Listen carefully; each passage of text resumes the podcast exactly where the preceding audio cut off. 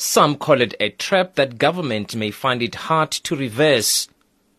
More than 16 million South Africans depend on social grants. What's more worrying is that the number continues to grow. Rating agencies have also raised red flags, warning that the country's high number of social grant recipients is not sustainable. However, good news is that the grants have cushioned many households against the blows of poverty. Pali Lehohla is Statistician General at Stats SA. Proportionately, yes, the colors and the, the blacks, particularly blacks, uh, do depend on uh, social grants uh, quite a lot.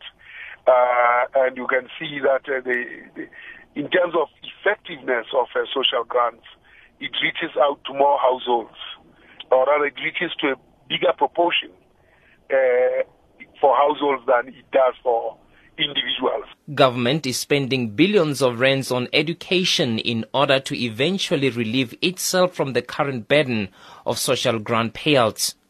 But the dropout rate at secondary school is alarming. The survey also found that only 4.4% of students made it to tertiary institutions. Lehohla explains. Hmm. Uh, I think uh, from where one sits, very important that teachers have to understand the dilemma that the system faces.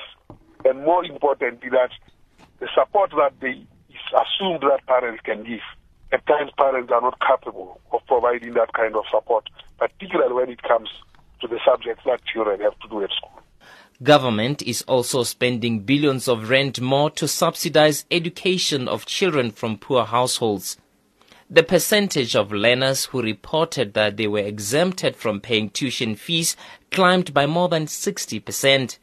According to Statistics South Africa, Limpopo province has the highest proportion of no-fee schools, followed by the Eastern Cape. I am Tshepo Mongoai in Johannesburg.